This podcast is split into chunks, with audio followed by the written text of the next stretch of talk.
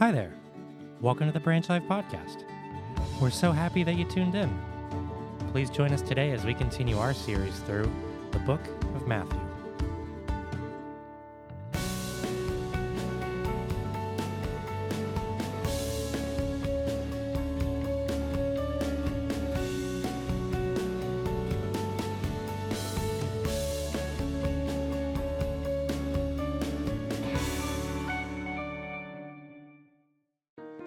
Hey, welcome to Branch Life's online worship. We're glad that you've joined us today. My name is Josh, one of the pastors here at Branch Life, and we're continuing on with our Stories for Skeptics series.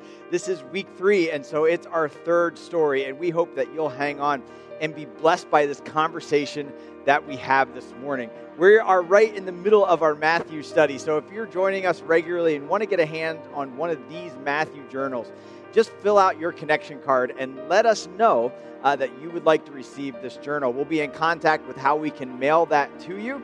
And uh, we're excited to see people kind of tracking with us all through this year as we run through this together.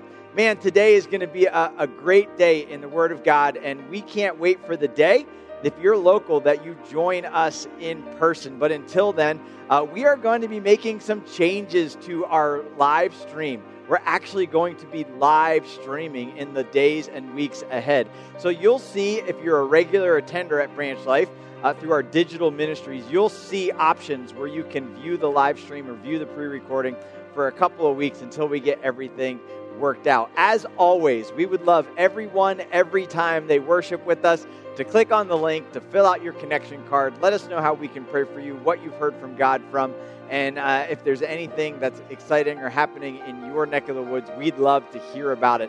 Those connection cards keep us connected, even though we're worshiping in different locations, but yet together.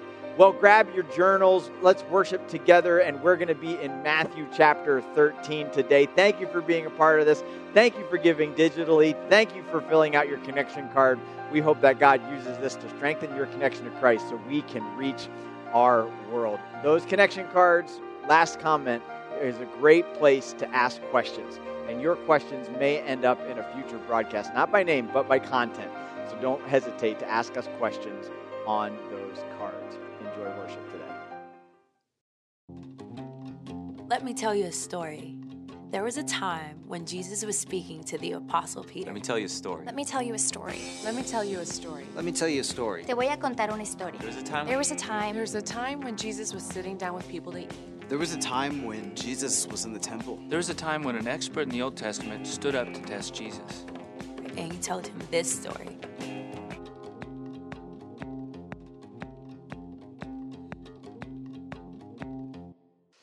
All right, grab your journals. We're going to dive in. As I mentioned before, my name is Josh. I'm one of the pastors here at Branch Life, and we're working through a series called Stories for Skeptics, where we're looking at the stories of and about Jesus and trying to understand uh, if they're true. What do they mean, and how do they impact us today, if they are? This is right in the middle of our Matthew journey all throughout the year. We're in Matthew chapter 12 and 13. Today, we're starting in chapter 13, which means content wise, we're halfway through the book of Matthew. So we're really excited about that. And uh, we hope that this been, uh, has been uh, exciting for you and that your journals have filled up as we have gone through this. So turn to Matthew chapter 13 as we go into our third story in this particular series. This is the, the story known as the seed and the soil. It's also known as the parable of the sower. And let's jump into this. Matthew chapter 13. Uh, this is how things start out in the beginning of this chapter. That same day, Jesus went out of the house and sat beside the sea, and great crowds gathered around him. And he got into the boat and he sat down, and the whole crowd stood on the beach, and he told them many things. Man, we're entering into a chapter where Jesus is going to be preaching to the crowd. Now, here's how he set up the preaching, which I kind of like. He, the preacher, sat down and everybody else stood. Wouldn't that be kind of crazy if we reversed roles and I sat and you stood? Uh, is there anything that we can take from that and we can kind of understand as he sat and they stood? What was happening in this moment is this crowd had come to see Jesus. There was way too many of them to fit in the house. There was way too many of them that he could just stand around in a crowd. He had to separate himself so that there could be some distance so that he would be able to address the entire crowd. And this crowd had come to meet Jesus. He had, they had come to interact with Jesus. They had come to hear from Jesus. And they were asked to play an active role in meeting Jesus. You know, when true worshipers come to, come to see Jesus, come to grow in Jesus, come to hear from Jesus, they come and they actively are engaged in that worship. How many times have you participated in a worship service where you just kind of sat there? I mean, you made your way in. You didn't really have to talk to anybody. You found the comfortable seat. You just kind of collapsed in it, and then you put your mind in autopilot. Sort of worked through the singing time, sort of worked through the prayer times. We're, we're there for the message. It was nice. It was good. Got done with that, moved on with the rest of my life. Man, that is not worship. True worshipers of Jesus, when they come to Jesus, they actively engage in worship. They actively participate in the singing of a new song, in the preaching of the word, in the prayers, in the rituals of worship, in the sacraments of baptism and of communion. These things bring richness and fullness. This crowd was so excited about Jesus, so excited to hear about Jesus, that they actively stood the entire time. So maybe if you decide to come to the live worship uh, with at Branch Life, maybe we should remove all the chairs and you should stand the entire time. Maybe that will help us understand that this is an active participation, not a passive receiving of what's going on as we've opened our church membership. We're inviting people to fill out your applications, whether they're online or you're in person, and you want to be a part of the team. Remember this.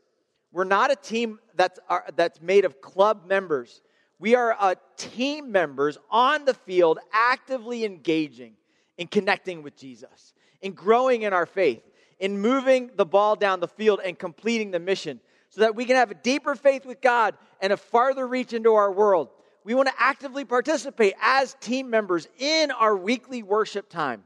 Let's get there. Let's interact with other people. Let's encourage them. Let's pray with them. Let's, let's disciple our kids and one another. Let's connect. Let's worship and sing loudly together. Let's engage and lean into the preaching of the God's word, investigating every word. That's why we have these journals so that you can look deeper and go where the Spirit leads you in this, in this kind of directed time of hearing from God. The Bible says to preach the word in season and out of season, to preach the whole counsel of God because all of this is profitable and it's in His words where the power is. Man, if that doesn't get you active, if that doesn't get you engaged, if that doesn't get you connected, I don't know what will.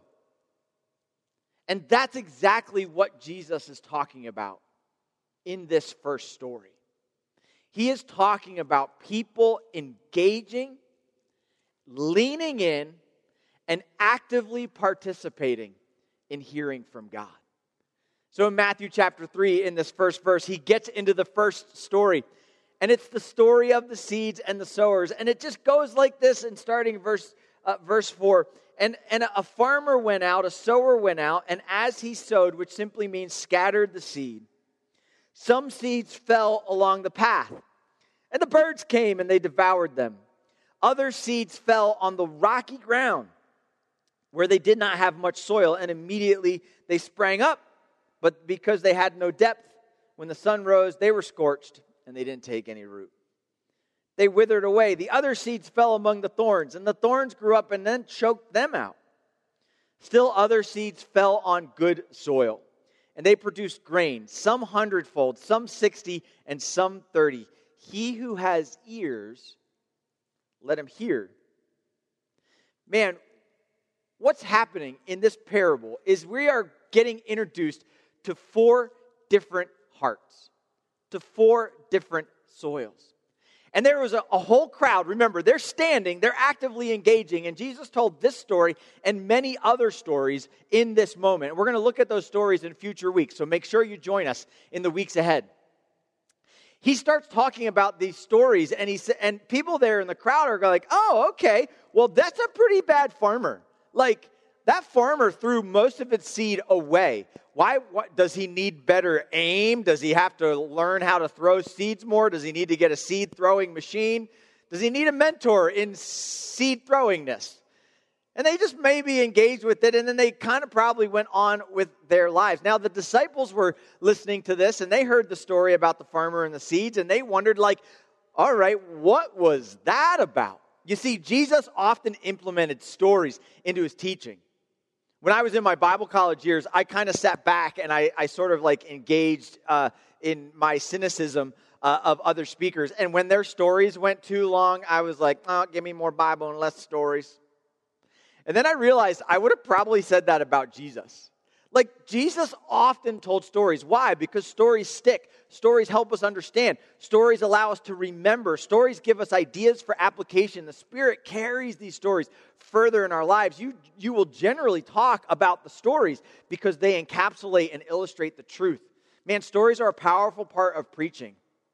And Jesus is going to utilize these stories in a lot of different ways. And so in this section, he actually teaches us why he uses parables. And parables are simply the stories of Jesus, the stories that he invented or he made up or that he told. I've heard it said they were heavenly stories with an earthly meaning.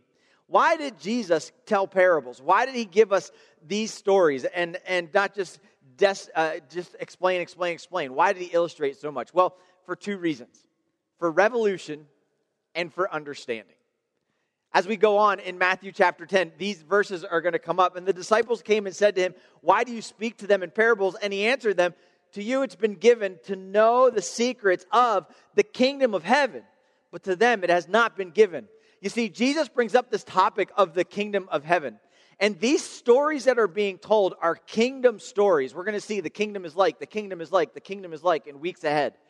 And these stories were not just like cute little Sunday school stories that we tell our kids. Hey, kids, there was a farmer and he, he threw out these seeds and some landed on hard dirt and some landed And, And then we kind of go on and the kids are like, today's theme is a farmer theme, right? If that was all these stories were, then why in the world did they crucify Jesus? Why did the Romans come in and they, they grabbed him because of these stories and they nailed him to a cross and they killed him? Why were the religious leaders so upset when they heard the teaching of Jesus?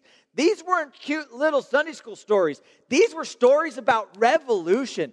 Jesus was proposing revolution. He was inst- instrumenting or illustrating a coup that he wanted to take place. He was re- actively recruiting people from the kingdom of Rome, from the Jewish religion, into faith with God, into the kingdom of God so that he could build his kingdom and destroy all others. Of course, the leaders of the other kingdoms got mad and upset and killed and crucified Jesus. You see, Jesus is preaching about the kingdom of God. That means he's preaching revolution. He wants in your life to have incredible life change. He is saying, let's revolt let's change. Let's, let's get rid of the king that used to rule. Let's, let's abandon the presidents of our lives and let's put Jesus on the throne. Man, that's a threat to the other kings. But that's what these stories are calling you to do. They're calling you to revolt, to transform your life. Maybe you have to kick yourself off of your throne. Maybe that's the coup that you need. Maybe you've been following the systems of the world. Maybe you've been depending on the governments of this day. Maybe you've been hoping that money will solve problems. Jesus is saying, I'm going to tell you these stories because I want you to, to, to have a revolution. I want, I want to have a military takeover of your heart. The second reason he tells these stories in the continuation of these verses, he says, This is why I speak to them in parables. Because seeing they do not see, and hearing they do not hear, nor do they understand. You see, Jesus is talking in parables because if true worshipers want to follow Jesus, they are going to want to hear and see and understand. You see, they're not going to hear a story about a farmer and a seed and go, oh, that was adorable, let's move on. They're going to go, what was that about? What did that mean? And they're going to start investigating the teaching so that they can hear from Jesus. That's why it's no coincidence that the disciples of Jesus, the true followers of Jesus, came up to Jesus and said, What are you talking about? We want to know more. We want to understand. We want this to, to direct us and to change us and to challenge us. So in Matthew chapter 13, when he's talking about the purpose of the parables, Jesus quotes Isaiah. And this is, this is kind of like a, a, speech from Isaiah where he's kicking off his ministry. And in this speech from Isaiah, it says that this fulfills prophecy in verse 14. And it says, You will indeed hear, but never understand, and you will indeed see, but not perceive. For the people's heart have grown dull, and with their ears they can barely hear, and their eyes have closed. Does this describe our worship together? Can you barely hear?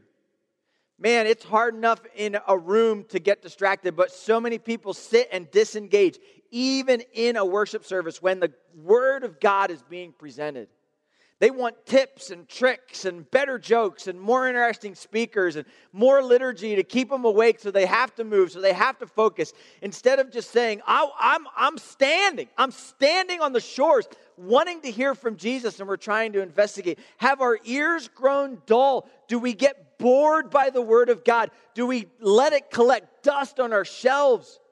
If that's true, that's what's happening. And so Jesus is speaking in a parable. Says, if you don't feel like it, if you're not dull, you're not even going to hear it anyway. So it's going to pass. But I tell you these things, lest they should see with their eyes, and hear with their ears, and understand with their hearts, and turn, and I will heal them. You see, the reason spoke Jesus spoke in parables is because he wanted people to lean in and to hear, and this is a key word, and to understand. You see, Jesus spoke in parables so that people would understand. When the Bible uses the word understand, we, we can easily swap that into the word for discipleship. We want you to understand and know and follow Jesus. When it comes to Jesus, do you get it?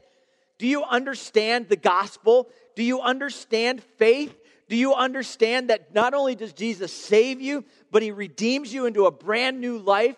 Do you understand that, that, that He works everything together for good? Do you understand that the worries of this world are not our worries and they're not our anxieties? Do you understand that when you open the Word of God, that when you engage in prayer, that you strengthen your spiritual life, and then no matter what trouble comes in that day, you have a spiritual army fighting a battle for, before you? Do you understand that when you accept the free gift of salvation, that you trade in your life for the life that Jesus is giving you. You see, so many people think and they're confused that salvation is this little moment where I pray some magic words and then all of a sudden I have now a ticket into the everlasting life that's promised in John 3:16.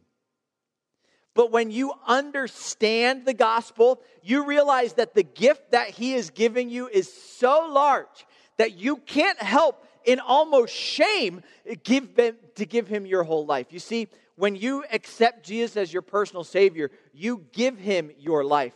You become a follower of Jesus, not a knower of Jesus intellectually, not a, not a spectator of who Jesus is, not a watcher of Jesus. You become a follower of Jesus. God, I want you to come into my life and save me. My life is now yours. I am now a follower of Jesus. You would be described then as someone who walks closely with God. Do you understand? That's why Jesus is telling these stories to help you understand, to grow deeper in your faith, so that you can look more like Him, so that you can love Him, so that your life can be radically, revolutionarily, is that a word? Restored, changed, transformed. So in this in this parable Jesus then goes on to explain it. He explains it to his disciples, man, and this is what he says. He says that there are four kinds of hearts. There's four kinds of hearts that are being taught about in this moment. You will find yourself in one of these four categories. And this is, this is something that you need to lean into. You need to ask yourself, which heart am I? And don't assume that you already know the answer to this. He's going to talk about hard hearts, shallow hearts, strangled hearts, and open hearts. Starting in verse 19, he tells us about the hard hearts. Remember, the sower came and he threw some seeds out onto the hard ground. Now, immediately, some people think that this is a story about a farmer. That's called, after all, the parable of the sower. This is not a parable about the sower. This is a parable about the, the, the, the, the not the seeds, but the ground. You see, Jesus is the sower. Jesus is the one who gives us faith. Jesus is the one who's bringing us the gospel. Jesus is the teacher in this moment. He is the one who is teaching, and he's throwing seeds out amongst the crowd. And those seeds of faith, those seeds of the gospel, of the kingdom of God, are landing on different soils. And there are people who will hear the good news of the gospel, and they will have what's called a hard heart. In Matthew chapter 19, chapter 13, verse 18, hear the parable of the sower. 19, when anyone hears the word of the kingdom and does not understand it, the evil one comes and snatches away what has been sown in his heart. This is what was sown along the path. So the path, the, the, the, the first heart is this heart that's represented right here. And it's, it's a hard hard heart. It's, it's similar to that trail that you walk on through the woods over and over and over again. If you're a runner and you always run that same path, that ground gets packed down. Maybe somebody paved over it. And when the seeds of the kingdom of God in this story land on this, they just lay on the top of it and they never take root. And then the birds come in and they snatch it away and they fly off with it, and nothing happens. In this story, you should be terrified of birds. You know, my greatest fear, if you've tracked along with us at any time, my greatest fear is sharks. I, I don't like sharks. And so we often talk about sharks here because they're my greatest fear and my greatest fascination. But did you know my wife's greatest fear? My wife's greatest fear is birds.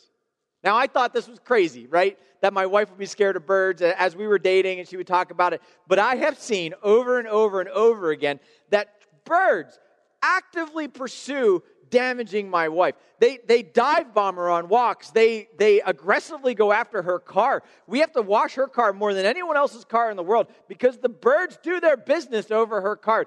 I don't know what my wife has done to make birds mad at her, but the birds of this universe are upset at my mom. At my mom, at my wife. There's a slip. Now, here's, here's an interesting thought. Birds, often in Jewish literature, were used to represent demonic or evil forces. And in this story, the bird is the evil one. The bird is Satan. You see, Satan does not want the, the seeds of the kingdom to take root. He wants you to follow this world. He is the king and the prince of this world. He wants you to live for this world. He exists to keep you from the kingdom of God. He is anti Christ.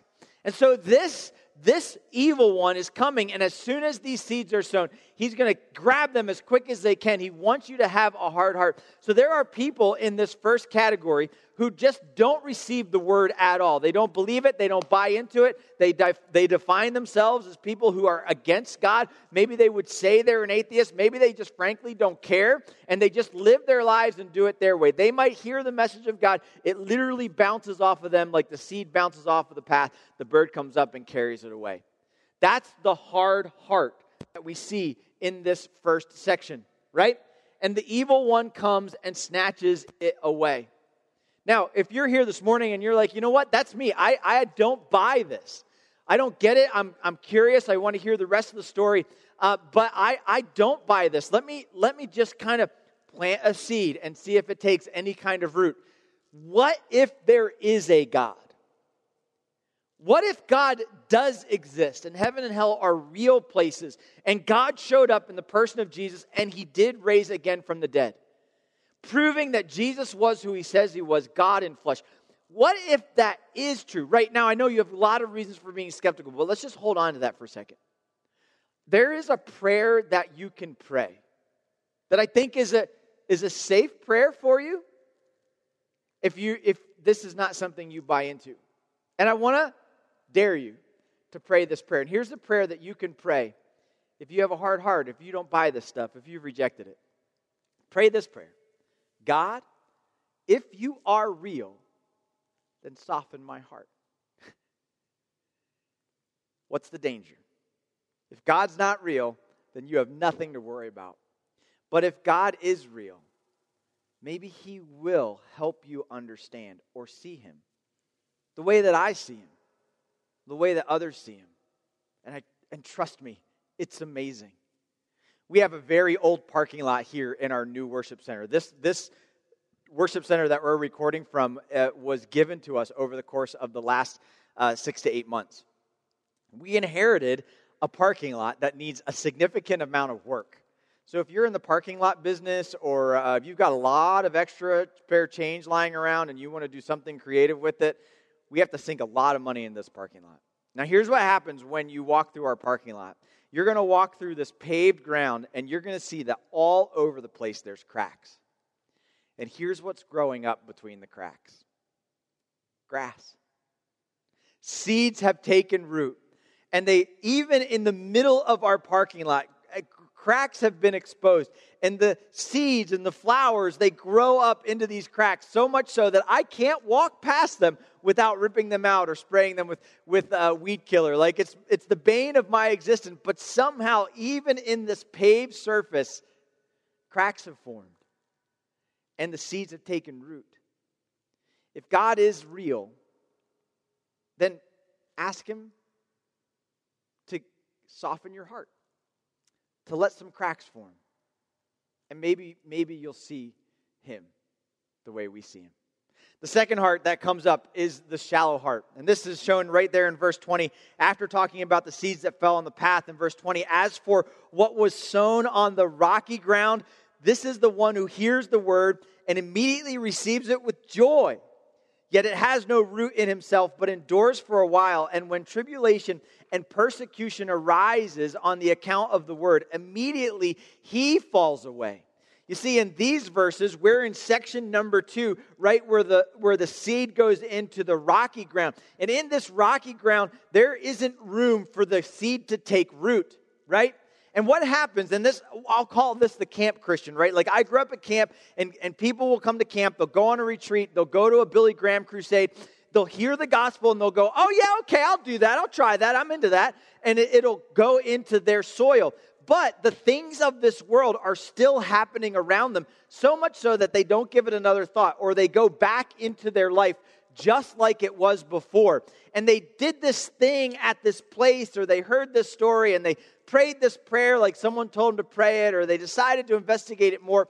But stuff started happening in their lives and they forgot about it, or it washed it away, or they never allowed it to take any root. And what happens in this situation is tribulation or persecution arises, and it, it, on the account of that, their seed is washed away. People, people say they believe in God until it hurts. They say that they're followers of Jesus until they're asked to make difficult decisions for Jesus. Until somebody makes fun of them, until they have to make a decision and give something up that God says to give up that they want to hold on to. The Bible calls it the rains come. In this world, you will have trouble. The Bible says it's a guarantee. But if you build your house on the rock, it'll stand. But if you build your house in the sand, it will wash away. In my neighborhood, we have townhomes, and between our units, everyone has a parking lot, and then there's a, a, a, rocky area, and then the other parking lot. These, these weeds like to get in that rocky area. But I like to cause trouble for them. So I'll come out, and if I see a weed on my street, I'm kind of like the weed puller guy. I will grab that weed, I'll rip it out, and I'll throw it away, and I'll be like, good riddance, weed. That's what happens to people who don't have a faith in God. They just have heard something and they bought into it in the moment, but they didn't carry it with them. You know, at camp or at these crusades, a lot of times you're given two options. Like, you can go to heaven or you can go to hell. Choose one. You're like, all right, I'm going to go to heaven. What do you need to do? Believe, I heard one pastor say it this way believe in the marshmallow man. Okay, I'll believe in the marshmallow man. So now do you believe in the marshmallow man? I, I believe in the marshmallow man. Then you're going to heaven. Great, I'll see you there. And then they go on with their life. There's no faith. There's nothing going on. They just bought into that moment without investigating it and truly, truly allowing it to have heart change. They didn't understand that it's about following Jesus, that this huge gift that Jesus gave means that I'm going to give him the gift of my life. They never truly followed Jesus. They just bought into the emotion of the moment. You see, there's a prayer for you if you find yourself in this, in this place. You're like, you know what? I prayed a prayer when I was a kid. I was at a camp when I was a kid, but my, my life doesn't look any different than anybody else's. I, I don't, I, I don't spend time with, I don't know who God is. I mean, I try sometimes because the people around me are trying, but I've, it's really not that big a deal to me. Well, that means you probably are someone who's in this shallow heart category. Here's the prayer God, deepen my faith.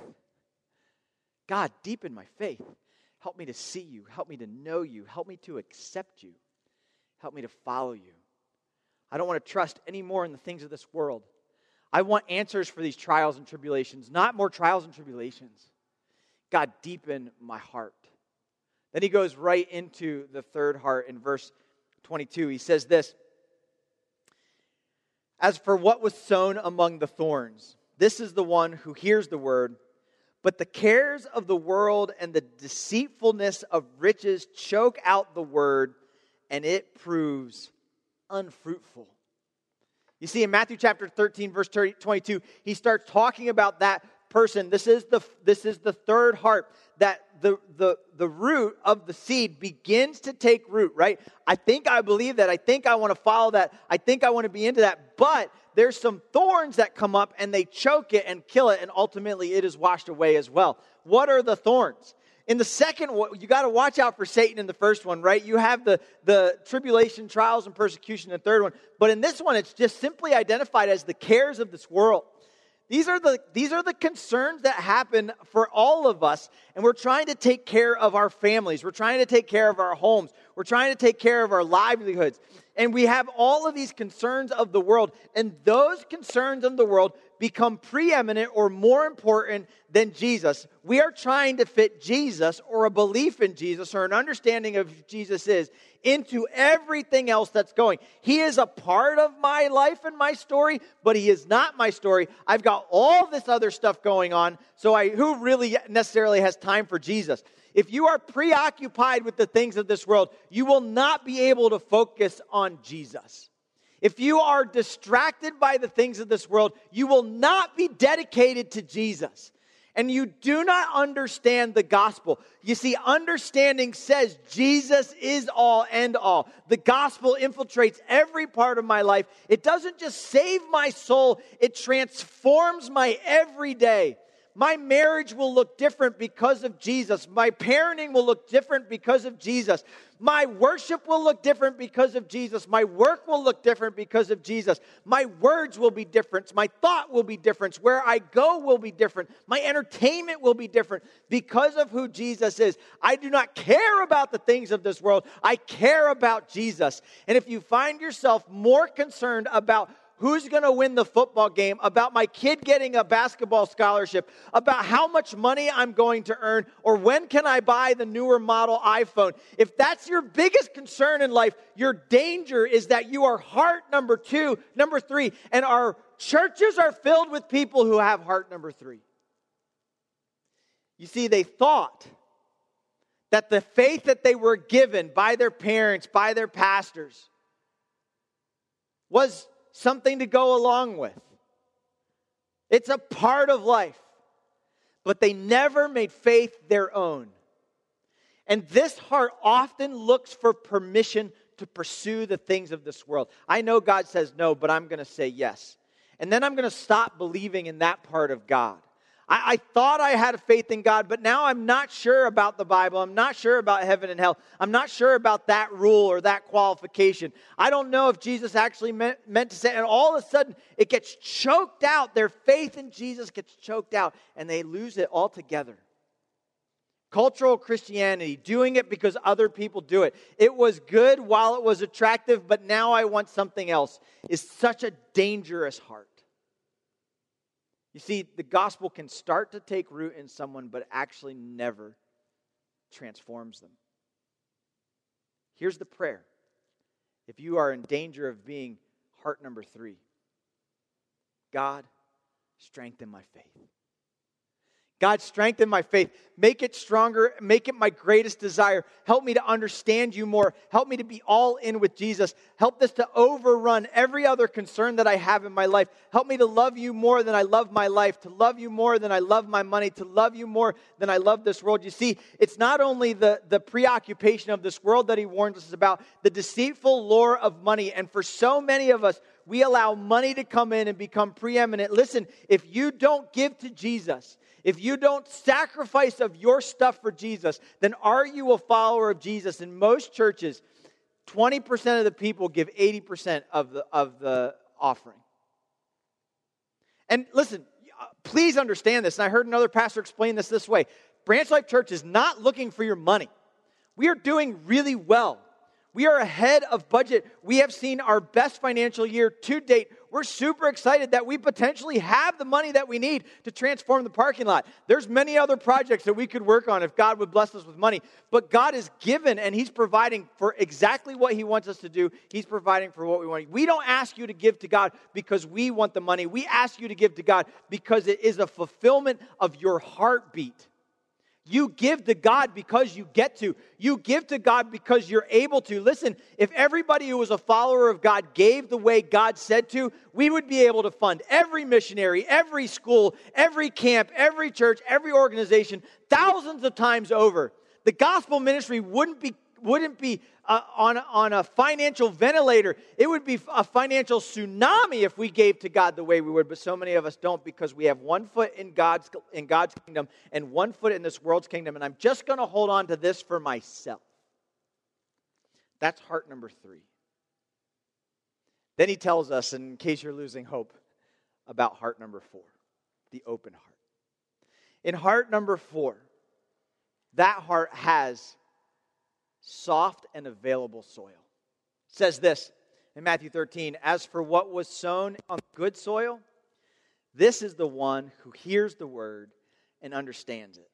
And he indeed bears fruit. And it yields, in one case, hundredfold, in another case, sixtyfold, and in another case, thirtyfold. Man, this open heart is a heart that has received the gospel, has understood that, yes, I got the gift of salvation and I am gladly giving you my life. It's the least I can do. And I am now a follower of Jesus.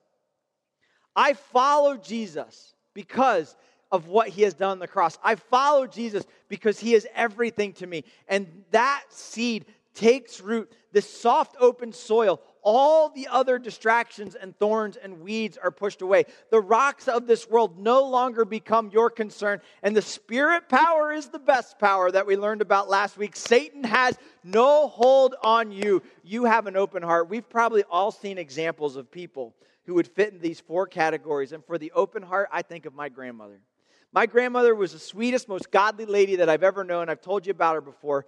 She, she dying of Alzheimer's was one of the hardest trials that I've ever been through in my young life. But before she dealt with Alzheimer's, my grandmother had gone through a turbulent life. As a pastor's wife, her husband fell out of ministry, made some horrible choices. He then, in his early 50s, died as a, a result of combination of cancer and heart problems. And there she was at the, at the young age of, of 50, a widow. My grandmother was one of the godliest people I know. The storms of this life didn't stop her faith. The cares of this life how does she survive? How does she live? What does she do? What does she give her life to? What will happen in this next chapter? Didn't choke out her faith.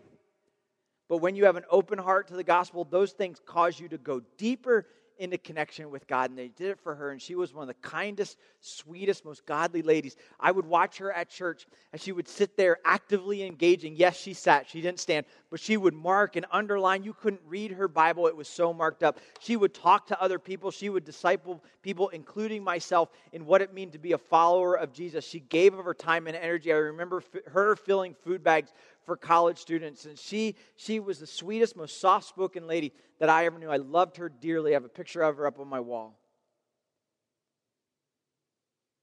Now, she passed away from Alzheimer's. I didn't think that was fair. I still don't. Lean on, trust in the Lord with all your heart, lean not on your own understanding, but in all your ways acknowledge him, and he'll direct your paths. That's what she told me. And at her funeral service, there were grown men, multiple men, that came up and stood before this packed crowd. And they said, I'm here and I'm a follower of Jesus because of Helen Park. She gave money so I could go to camp. She reached out to my family in a time of need. She showed me what it meant to be a follower of Jesus. Her heart was open to the gospel, and here's what happened she multiplied followers of Jesus. Listen, listen, I'm here because of Helen Park. I am her multiplication. I am her 30, 60, and 100 fold. And if you follow Jesus, and if you are open to Jesus, what will happen is you will increase faith in other people. Your fruit will bear 100, 30, 60. Don't read it and be go, like, I'm good with just one. I'll just be a 30er. I'm going to go on with my kids and disciple my kids. And that's it. No, shoot for a hundred. Shoot for a hundredfold. And for some of us, you're going to see a lot of multiplication. For others, you're going to see a smaller number of multiplication. But multiplication is multiplication when we are faithful and open to the gospel. When we live lives totally on fire for who Jesus is. You see, here's the prayer of an open heart. It's simply this God, multiply my faith.